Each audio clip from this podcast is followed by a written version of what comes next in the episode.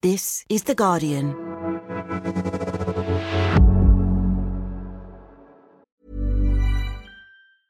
Finding your perfect home was hard, but thanks to Burrow, furnishing it has never been easier. Burrow's easy to assemble modular sofas and sectionals are made from premium, durable materials, including stain and scratch resistant fabrics. So they're not just comfortable and stylish, they're built to last. Plus, every single Burrow order ships free right to your door. Right now, get 15% off your first order at burrow.com slash ACAST. That's 15% off at burrow.com slash ACAST. Science Weekly is supported by BetterHelp. Here's a question. If you had an extra hour in your day, what would you do with it? Watch TV? Read a book? Mm, meet up with a friend? Mm, maybe a little nap? A lot of us spend our lives wishing we had more time. But for what? Perhaps to best answer that, you need to work out what's truly important to you, then make that a priority. Therapy can help you work out what's most important to you. It isn't just for those who've unfortunately experienced trauma in their lives. Therapy can be helpful for learning positive coping skills and for setting boundaries. It can empower you to be the best version of yourself. If you're thinking of starting therapy, give BetterHelp a try. It's entirely online and designed to be convenient, flexible, and suited to your schedule. Just fill out a brief questionnaire to get matched with a licensed therapist and switch therapists anytime for no additional charge. Learn to make time for what makes you happy with BetterHelp. Visit betterhelp.com slash scienceweekly today to get 10% off your first month. That's betterhelp, H-E-L-P dot com slash scienceweekly.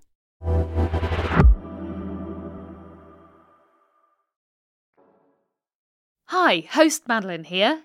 Science Weekly is on its Christmas holidays. So, this week we've been revisiting our mini series, Killing the Skydancer. Today is the final episode.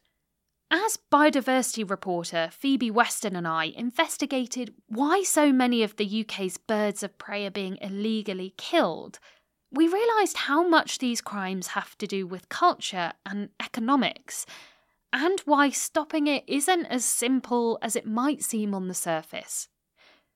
Enjoy. Before we start, if you haven't heard the previous two episodes, go back and take a listen. And a warning this episode includes descriptions of animal cruelty. On a trip up to North Yorkshire earlier this year, I stopped in a small market town near where Susie's chicks had been killed. It was there I'd met Alan, who you heard in episode 2.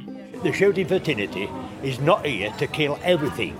Some of these do-gooders want to come and actually just stand and keep their bloody mouths shut and watch what the shoot does through the day. Yeah. It was a beautiful place, full of old stone buildings, with lovely cafes and shops, a couple of classic British pubs, all surrounded by scenic moorland. The moorlands bring in a steady stream of hikers, cyclists, and grouse shooters. So I was curious did people living here know that birds of prey are being illegally killed? It does happen, and it should, should be allowed to coexist. Everyone that I spoke to knew about it.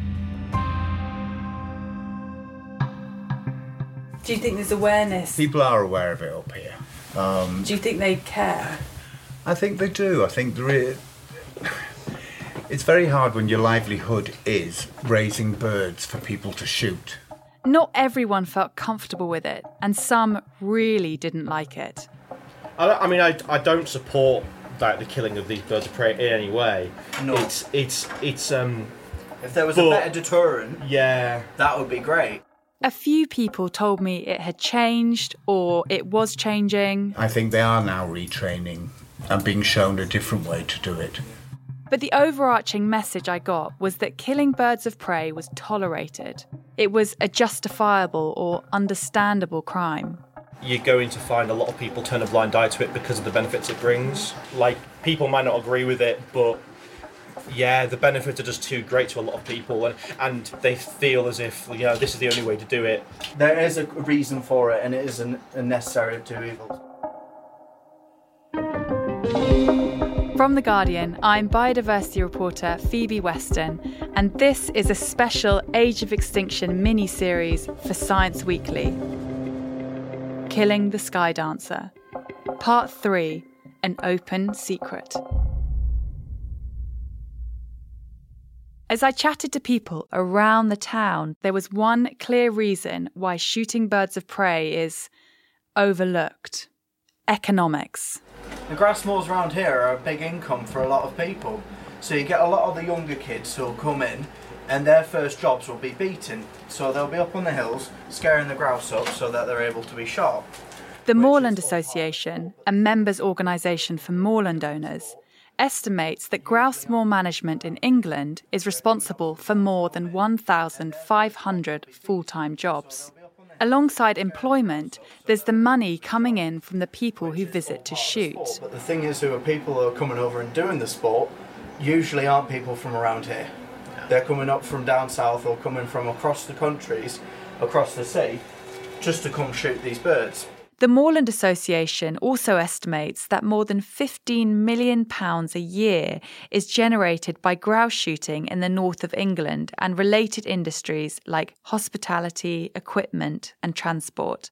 They say it benefits businesses in some of the most remote areas. The people that are doing it are almost certainly looking at their own income and then the income around the community because the people have to stay in the pubs and stay in the inns and the bed and breakfasts and, and the money that they're spending in the towns, and they believe that that is necessary. The thing is, a lot of the people who do the gamekeeping, who organise these kinds of systematic ways to try and deter uh, birds of prey coming through or kind of thin the numbers in the area, a lot of them have been, because part of my family has been trained to do gamekeeping, and they are taught about conservation. They need to make sure that, yes, sometimes getting rid of some of the birds of prey that have settled into the area can really help, but they also understand the cause that, okay, these are birds of prey, you can't get rid of them all because that has a knock on effect of everything else in the area because get rid of all the. What I found interesting was how many people around the town talked about how gamekeepers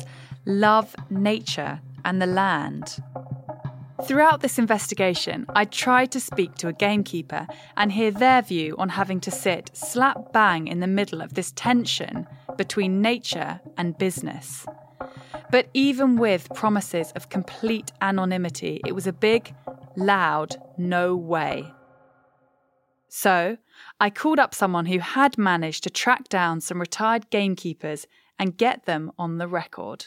Okay, so I'm Ellen Burnside. I worked with Dr. Nick Pammon and Dr. Alan Collins on If It Flies, It Dies with our study about profit, workplace pressure, and bird of prey persecution. Just to say, the gamekeepers you'll hear are voiced by actors. The main pressure to commit raptor persecution arises from that risk of huge personal consequences. The height of the job fragility for gamekeepers is immense. And I think it's important to emphasise that there's been very little effort from the criminal justice system to address this inequality of employment power relations, which cause many wildlife offenders to commit offences. So, housing is usually attached to the job. You've got vehicles as well that could be attached you know because job salary is quite low for a gamekeeper it's relatively low. So at the time of the study for a single-handed keeper it was around about 21,000 pounds. Bearing in mind that sometimes you're called upon to work night shifts you don't get much holiday time it's a lifestyle it's not a 9 to 5 job. So if you're dismissed from that job you're not just losing your job you're essentially losing everything that you have. And I think one of our participants really emphasized that well. My sole income is this job. Without this house and this job, I'm a bloke with a wife and three kids whose skill set is essentially around countryside management and being quite good at shooting things. I can't just go and get another job. I've got an homeless family, so am I going to take a risk and try and keep my job? Absolutely, of course I am. And that's what people need to try and understand when they go through this. And you also describe something called economic pressures. Can you tell me a bit about that? Some commentators reported that recreational shooting has transitioned from a quaint country sport into a multi million pound industry. One was talking about how 20, 30 years ago, you'd have a group of people that would be happy to shoot 200 birds. Now that same group of people want to shoot 400, 500 birds.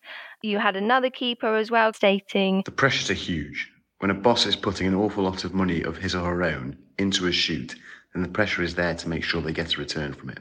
You know, it should be about, they told me, going out in the countryside, enjoying the view, you know, shooting a few birds, but it's about having a lovely day out in the countryside. Whereas they referred to it now as a numbers game. So it's how many can you shoot?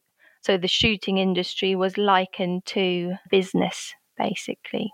And presumably they've got pressures from both ends because you've got the pressure if you fail to produce enough grouse on shoots, then there's a risk of being moved on from your job. But equally, if you get caught for doing it, then that's another risk. Like you're kind of you're damned if you don't, and you're possibly damned if you do. Although in practice, very few people do get done for raptor persecution, but you are being put in a position where you're committing a crime. Yeah, a huge risk is involved, and you're right from both ends. A couple of participants did state that the direct pressure to illegally control raptors did come from their landlord or boss and that they had experienced it. So, one gamekeeper quoted verbatim I've worked on estates before where the boss has come up to me and said, I've just gone for a walk down the glen and I saw two pair of peregrines. I'm going for a walk there again next week and I'd rather not see him again. And that's it, word for word. I'd rather not see him again, which is just out and out, go and shoot him. So, you know, they were saying you're never going to get a text message explicitly stating to go out and kill raptors. It's more implied. You know, the powerful people in the situation are maintaining their money, maintaining their status, whilst the working class people commit crime to alleviate their financial struggles. There is vicarious liability in Scotland. Vicarious liability is basically where somebody, so a landowner or a sporting agent, could be held responsible for the criminal actions of an employee. So, in legal terms, Scotland's recognising the accountability of the landowner. However, I'm sure you've seen in the study that unfortunately there's not a lot of evidence that raptor persecution has reduced in northern Scotland, um, and there's been very, very few convictions under the law as well. And I think there was like a sentence in your paper that looked at the societal pressure to address this crime is less than it is for other crimes. And so you can see from the police's point of view, there's less public interest or like public pressure on them to be cracking down on it. Yeah, exactly. The reality is that it is so widespread now. You know, it's happening all over the UK. But sadly, wildlife crime in general, particularly raptor persecution, is so hard to detect. I think the criminal justice system just doesn't know how to deal with it. They don't want to put the resources into it, maybe as well, you could argue. Um, I mean, many people would probably argue that there's much more pressing issues to deal with. It's kind of put quite low down the scale. While raptor persecution isn't going to be a priority for most police forces, there are some specialist units that focus on wildlife crimes. The next station is Skipton. This train terminates here. Please take all your belongings with you. Right, Skipton Police Station. Great. Hi, Mark. It is, yeah. Hi, good to meet you. Mark. Hello, I'm um, Acting Inspector Mark Earnshaw of the North Yorkshire Rural Task Force. His team deal with all kinds of wildlife and rural crimes. But if there is a suspected incident of raptor persecution on the North Yorkshire moors, like Susie's, Mark's department will be called. We will deal with all reported incidents and um, try and, and, get an investigation underway. We will work with our uh, partner agencies, especially with National Wildlife Crime Unit, Natural England, and the RSPB as well. And these are where they've lost tags or whether people have found them. Uh, and then we will always recover the animal and we will always look at, if we can find them, how they have come to be deceased. How many people have you got prosecuted for raptor persecution in Yorkshire, like last year? I, I don't have those figures to hand. Is it sort of dozens or No, it won't be dozens. It won't be dozens. like a couple? Possibly. Do you think your work is having an impact? Do you feel like you're making progress? S- slow progress. Yeah, I, I feel I feel we are, but it is a really difficult area to police. So we have to try and look at different ways to educate, to let people know that we will investigate. We are looking for offenders of crime, but also to try and change people's attitudes, I suppose, and behaviour. Without the public reporting incidents to us and people who are close to the people who commit raptor persecution coming to us and standing up and saying this is wrong, then it's really difficult for us to progress that crime. How often does that happen that someone comes forward to you with information, someone who's close to the people doing this? Uh, not enough. It is difficult. Criminally, it's difficult. Politically, you have massively polarised views on both sides. So to to get people to engage is is difficult. That has been an eye opener, massive, massive eye opener for me. And I have been challenged more probably in this role than I ever was on response or in my other roles. Matt Hagan, who used to be on this um, on the Rural Crime Force, said that out of this is in the National Geographic article. Hand on my heart, I've never heard of a single gamekeeper or estate owner picking up the phone or writing an email to the police saying, I've got some information for you. He went on to say, they all know what is going on and they cover it up. You'd have to ask Matt about that. Do you agree with his comments? Um, no comment on that. Do you feel that police forces are taking this issue seriously enough? Uh, the response you'll get from force to force will be different. But I can only really speak for North Yorkshire. We take it seriously. Mark hadn't worked on the case with Susie's nest, but promised he'd looked into the details before we chatted. He had a binder in front of him with information printed out. We picked up from when Natural England had reported the crime and handed over the camera footage of the nest. We've visited, seized the chicks Three of the four are outside the nest. The area was searched. There was a, undefinable footprint close to the nest, and some quad bike tracks about 400 metres away from the nest. Uh, nothing that could be attributed because of the covering of the ground, so you couldn't get a defined footprint or quad bike print off it. They're just marks in the grass. There was no sign of sheep trampling or animal, and with the birds being outside the nest, it's very unlikely that there would have been a predator. So it was a human? It can be assumed that it was a human. Did you look at DNA? CSI, there was nothing for CSI at the site, no DNA opportunities. The chicks were sent away for post mortem and they came back with catastrophic injuries. But your appeal for information didn't go out till December, appeal for witnesses. Yeah. So why the six month wait to? The, um, that was all to do with the post mortem on the chicks. There was a delay in the post mortem because the chicks came back with um, bird flu. Could you have sent out an appeal for information before confirming that the birds had been crushed after the post mortem? Probably. I don't. I don't know why that wasn't done, but it, it, it's probably something they could have done earlier. Yeah. Do you think? Because if, if I try and remember what I was doing six months ago, like it seems kind of pointless to send out an appeal for information after six months. Um, I think people do remember things. Okay. Did you have anyone get back to that appeal for information? No.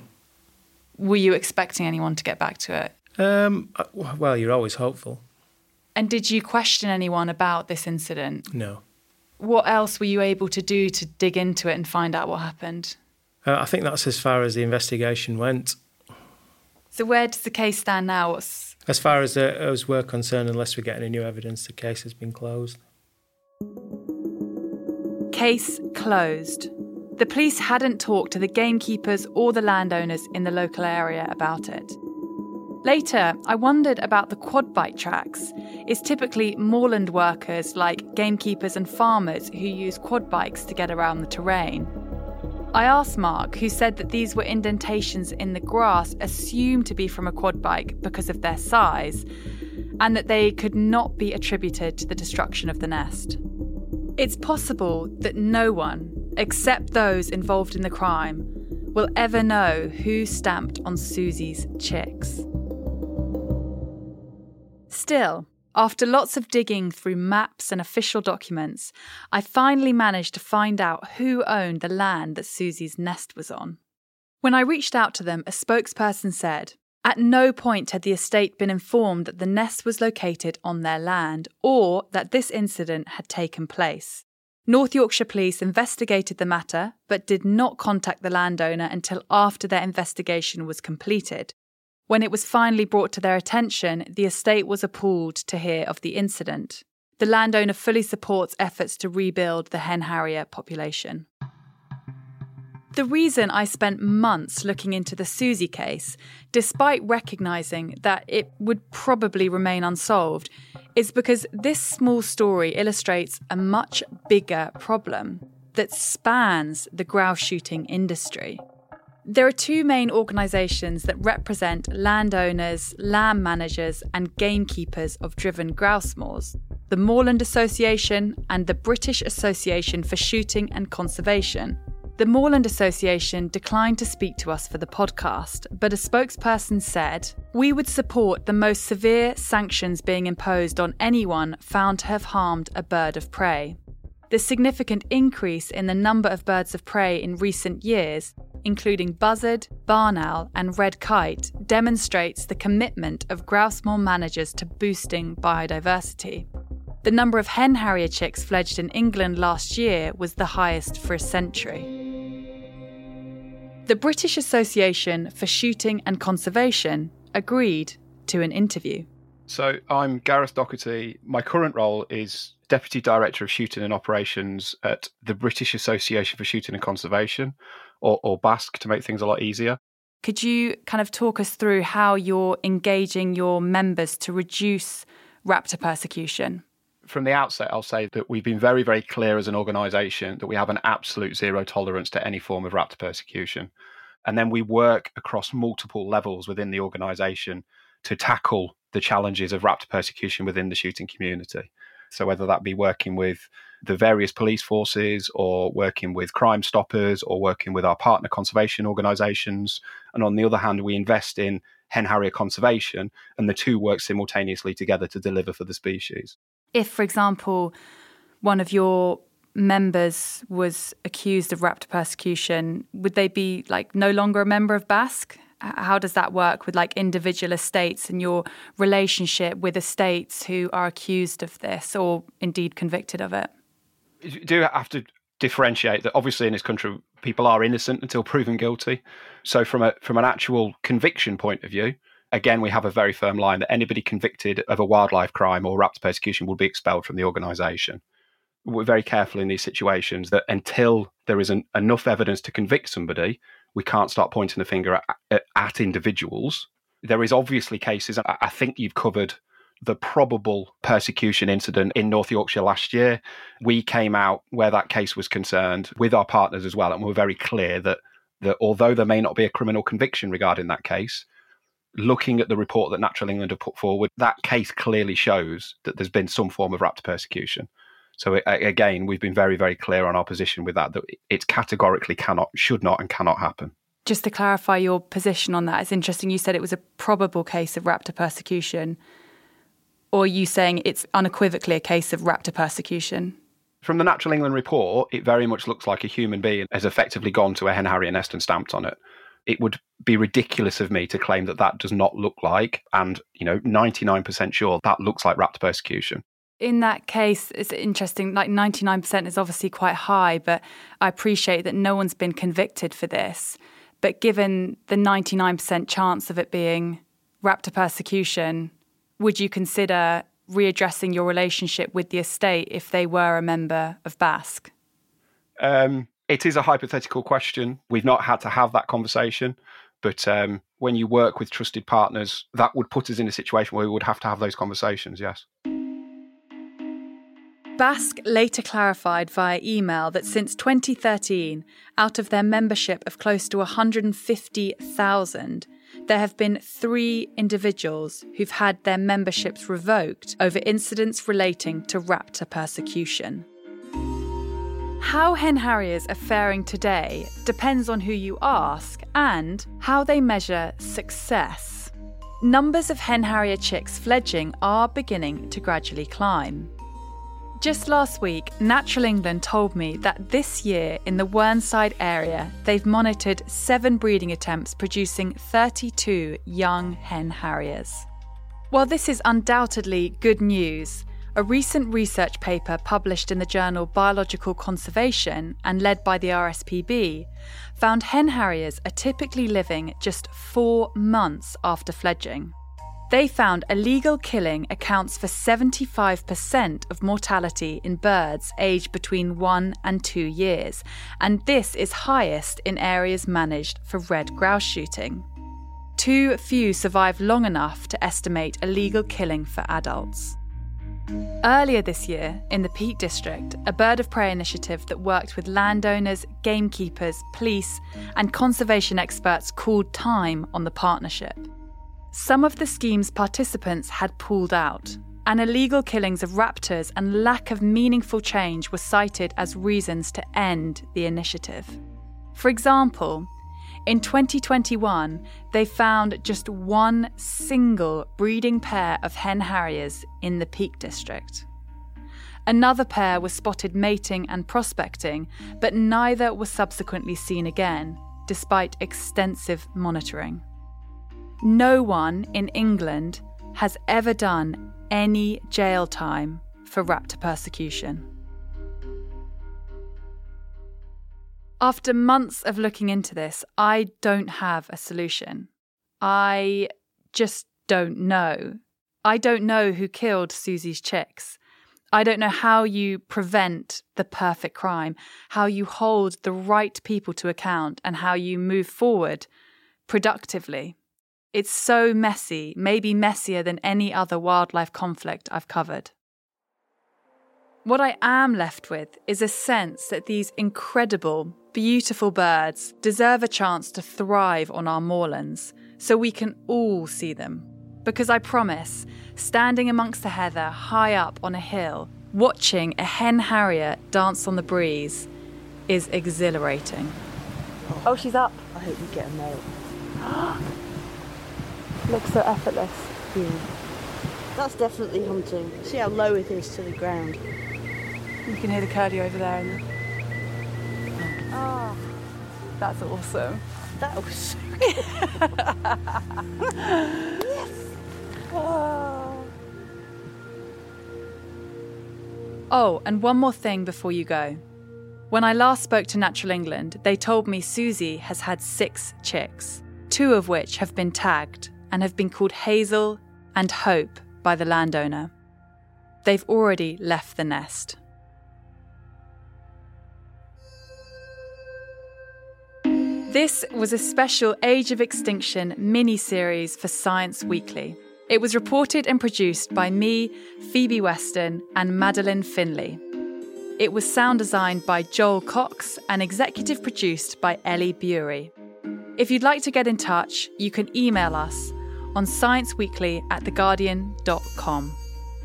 Madeleine and Ian Sample will be back next week. They'll see you then.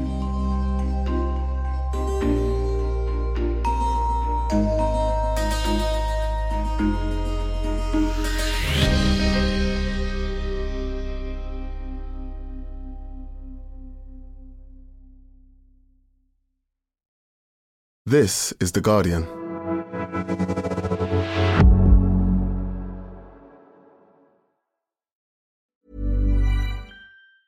Tired of ads barging into your favorite news podcasts? Good news. Ad-free listening is available on Amazon Music for all the music plus top podcasts included with your Prime membership. Stay up to date on everything newsworthy by downloading the Amazon Music app for free or go to amazon.com slash news ad free. That's amazon.com slash news ad free to catch up on the latest episodes without the ads.